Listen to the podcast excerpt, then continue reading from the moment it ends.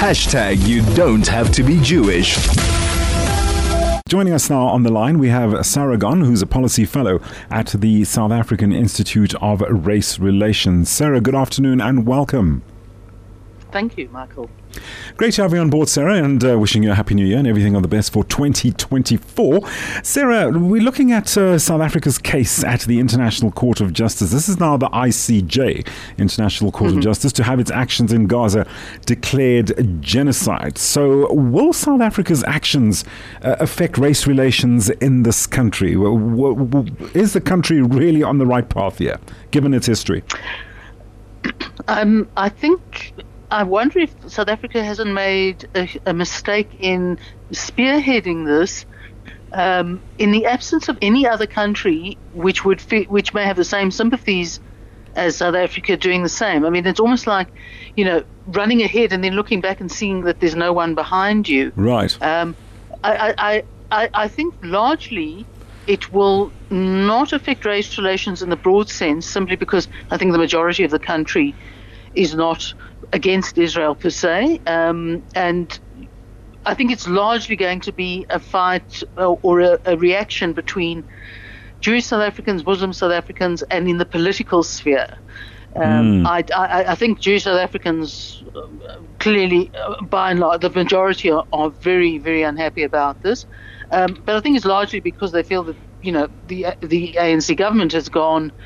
It has, from the beginning, um, and very clearly stated its support of Hamas. It's, and I believe the part of the problem, it's historical, it's ideological, but it's also a, a, a failure to know very much ab- about the conflict at all in this historically and therefore currently.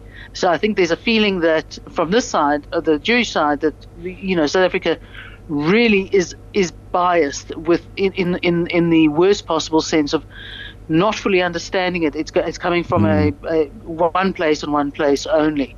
So it will certainly, I think there'll certainly be much to and froing in the amongst the commentariat, but I don't think in the general population as a whole. Indeed. Sara, I was reading an interesting uh, comment from uh, one of our listeners uh, earlier on, saying that, uh, well, we, we've now at the beginning of twenty twenty-four, we're entering an election year, and it is suspected mm-hmm. that um, such an action is geared towards, shall we say, garnering interest from the Muslim vote. Your take on that?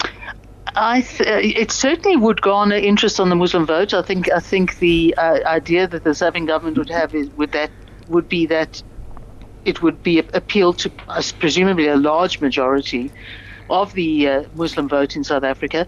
But w- in the overall vote, um, depending on the number of people registered, the number of people who actually choose to vote, mm. I don't think it would have a huge impact beyond um, the appeal to the Muslim community. But but certainly, I, I think the importance for South Africa in that, or rather the, the government, or the A N C in that respect, is that it, the Muslim community is a community that largely did support uh, the A N C in nineteen ninety-four, and gradually over time through the the, the nature of A N C rule in the government in this country, that that vote will have swung away from the A N C. Mm. And I assume the A N C is hoping that this action will bring that uh, that uh, that voting bloc back.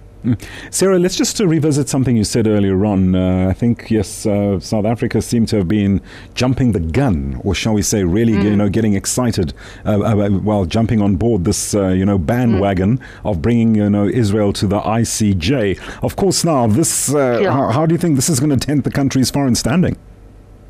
Well, that's that's another thing altogether. I mean, I don't think the, um, I think I think the Israel's approach to Israel, sorry, South Africa's approach to Israel in this current conflict, uh, is not going to is not going to find favour with the West. But I'm not mm. sure that the uh, the government is con- terribly concerned about the West. But I think in the in the overall scheme of everything that's ha- that's happened in the last year, in particular, in relation to actions that will have particularly annoyed um, America, and to a lesser extent the, the European Union, but certainly to some extent, it's go- th- that will add to the tension between the West and South Africa, and may see the the AGOA uh, fall outside. You know, right. South Africa will be excluded from it as a result, certainly from the American side.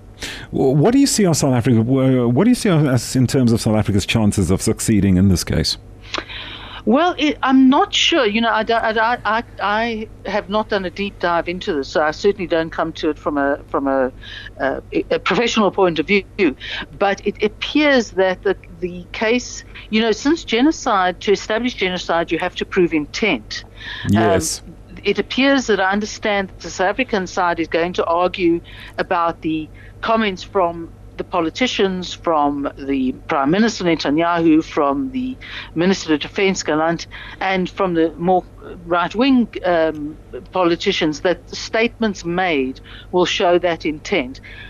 And certainly my experience of those statements and having written of them, I mean, if you ignore the, the, the right-wing element and the sheer poli- plain politicking of it, right. They are not in the war cabinet. There's um, um, the, the, the, those, those the, uh, Smotrich and, and um, Ben, Ben Gvir, the other guy's name, right? Ben Gvir, Ben Gvir, are not yes. in are not are not in the um, war cabinet. So the issue then becomes: is is anything Netanyahu said and Gallant said show that intent?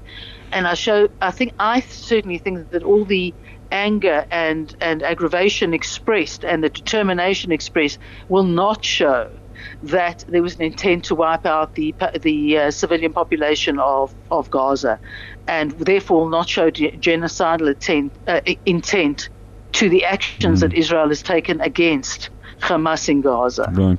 But that's, as, as I say, just looking at looking at if that's the route they're taking, I think it will be very difficult. It, it will be difficult to prove, and Israel will be in a position to establish how it's conducted the war to disprove that allegation. If I'm not mistaken, that's all going to transpire as of next week. Sara, we can only just uh, yes. wait and see exactly what will come about from this yes. uh, hearing next week. Sara, we're going to have to leave it there. Thank you so much for joining us this afternoon, just to give us your views as to... Um, South Africa's case at the International Court of Justice, the I C J, as it is known, to have its actions in Gaza declared genocide. Sara Gon, policy fellow at the South African Institute of Race Relations.